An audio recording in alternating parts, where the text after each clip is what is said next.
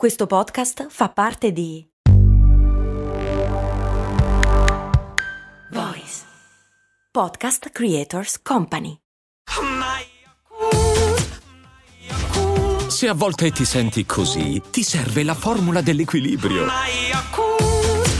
Yakult Balance, 20 miliardi di probiotici LCS più la vitamina D per ossa e muscoli. Iscriviti a patreon.com slash cose molto umane, fai le domande come ad esempio ha fatto... Chi l'ha fatta la domanda? Come mai una volta guardavo parecchi film mentre ora fatico a finirne uno? È tutta colpa dell'era dei social che ci ha abituati a piccoli attimi di attenzione o è soltanto che sto invecchiando? Ah, è Federica.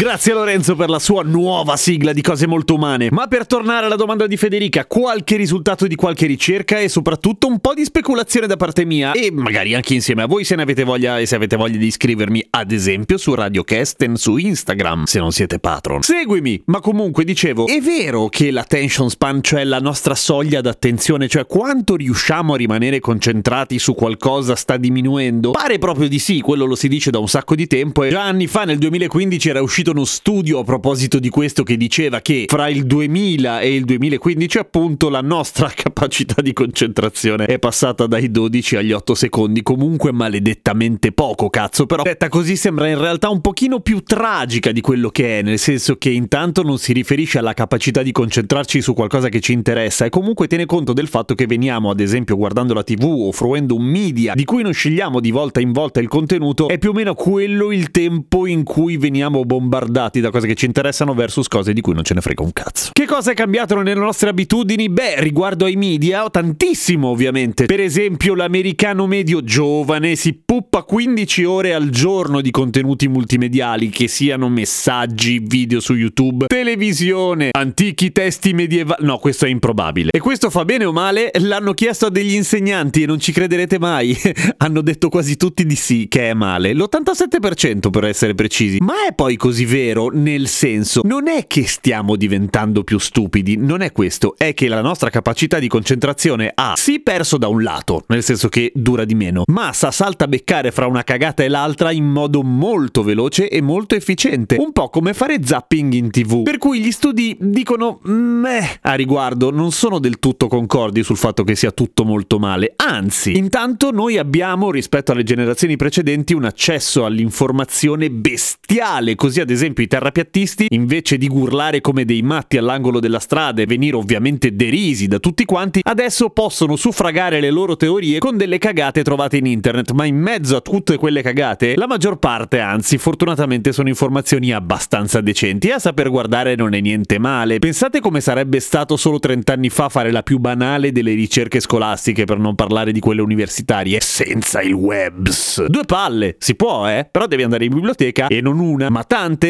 e scrivere a un sacco di persone e farti arrivare delle cose, insomma una rottura di coglioni, per cui la nostra capacità di elaborare dati e di accrescere la nostra conoscenza è aumentata a dismisura, a fronte però anche del fatto che abbiamo uno span di concentrazione più breve di prima. E quindi succedono cose interessanti, per esempio uno studio di qualche anno fa di Human Performance dice che i lavoratori fino a 30 anni, per cui i giovani adulti riescono a stare concentrati sul lavoro tra i 5 e i 15 minuti al massimo, poi sclerano, si fanno un giro in internet e ritornano concentrati concentratissimi più di prima però, a differenza degli adulti più vecchi che se si fanno un giro in internet non capiscono più un cazzo e rimangono sconcentrati. E per esempio, anche io faccio così, anche mentre preparo una puntata, in genere mi faccio un giro sul web. Sì, ma tu hai più di 30 anni già. Sì, ma lo studio era vecchio, per cui ci sto dentro anch'io. Al giorno mediamente riceviamo centinaia di notifiche, davvero. Rispondiamo a decine di mail. E tutto questo ovviamente ci porta fuori da quello che stiamo facendo. Mentre studiavo una ricerca per questa puntata, puntata ho ricevuto quattro messaggi, ai tre dei quali ho risposto e uno di questi mi ha fatto browsare in giro per dei siti per capire una roba e poi ho detto ehi un momento, ma io stavo facendo una puntata. Ma è normale, ci siamo abituati, è stancante, ma ci siamo abituati. Ma perché è stancante? Perché quello che facciamo quando riceviamo una notifica, quando riceviamo una mail, un messaggio, qualunque cosa, ma anche la tentazione di andare a farci un caffè vale lo stesso, è che dobbiamo prendere delle decisioni. Piccolissime, per carità, ma quelle decisioni piccolissime, siccome sono sono centinaia al giorno diventano una fatica mentale boia e diventa molto molto stressante. Per cui quella roba lì che dicono alcune app, ad esempio, di rispondere a tutte le mail in un colpo solo perché ti arrivano le notifiche, che ne so, tre volte al giorno o tre volte in un pomeriggio, funzionano in realtà. Cioè, rispondere a 10 mail e a 15 messaggi dalle alle invece di farlo continuamente, cioè spalmato in una giornata di lavoro, è molto meno stancante, anche se,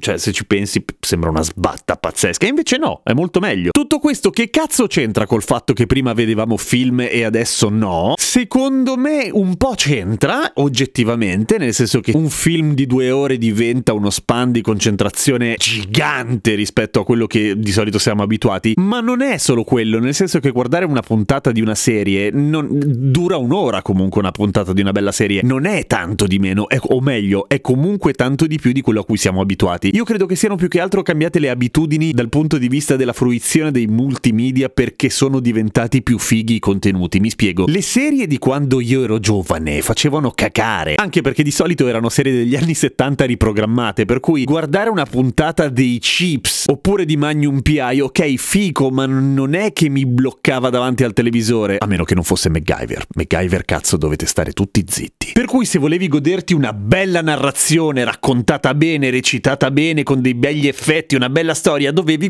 guardarti un film. Era l'unica. Una puntata dei Chips o che cazzo ne so, di un posto al sole, non me ne vogliono i fan, è pff, niente rispetto a una bella puntata di una bella serie. I telefilm degli anni 80 co- cosa possono contro Breaking Bad? Nulla. Per cui ai tempi se volevi vedere qualcosa di bello ti puppavi un film e andava benissimo così. Oggi non è necessario, nel senso che se non ho due ore e mezza di tempo da dedicare a questa roba, posso dedicare un'ora a vedere una puntata di una roba fichissima, scritta molto bene, dove a differenza dei telefilm vecchi riescono a emergere i personaggi, le loro personalità, riusciamo a indagarli, c'è una storia, c'è il plot di una puntata e poi c'è una sovrastoria e altre 7000 livelli di narrazione che vanno avanti per una stagione e poi per tutta la serie. E per di più on demand, cioè non devi aspettare che il canale passi quella serie lì una volta alla settimana intervallata da 7 miliardi di pubblicità del detersivo. E quella roba ti occupa solo un'ora e il giorno dopo puoi vederne un'altra ancora. Non è più così svantaggioso rispetto a vedere un film. Tutto questo sommato al fatto che prima i film si vedevano al cinema, per cui era un'esperienza completamente diversa, versus adesso che si vedono comunque a casa. E poi oggettivamente, ma quando cazzo ce le hai due ore e mezza per vedere un film se lavori? Per cui ti guardi le serie soprattutto per quello, secondo me. E per quanto mi riguarda, per cui non so se è una cosa universale, sospetto di no, ma comunque è diffusa, l'idea di entrare in un film e conoscere tutti i personaggi e conoscere la storia e sperare di appassionarmi, se non è una roba stramega super conosciuta che 7000 amici mi hanno detto mica la devi guardare, fra. È comunque un uh, sbattimento, un po' come la prima puntata di una serie che non abbiamo mai visto, ma da lì in poi per le altre 400 puntate se è una serie lunga, quella roba non la devi affrontare, sai che cosa sta succedendo, sai chi sono i personaggi e soprattutto vai sullo stramega super sicuro, cioè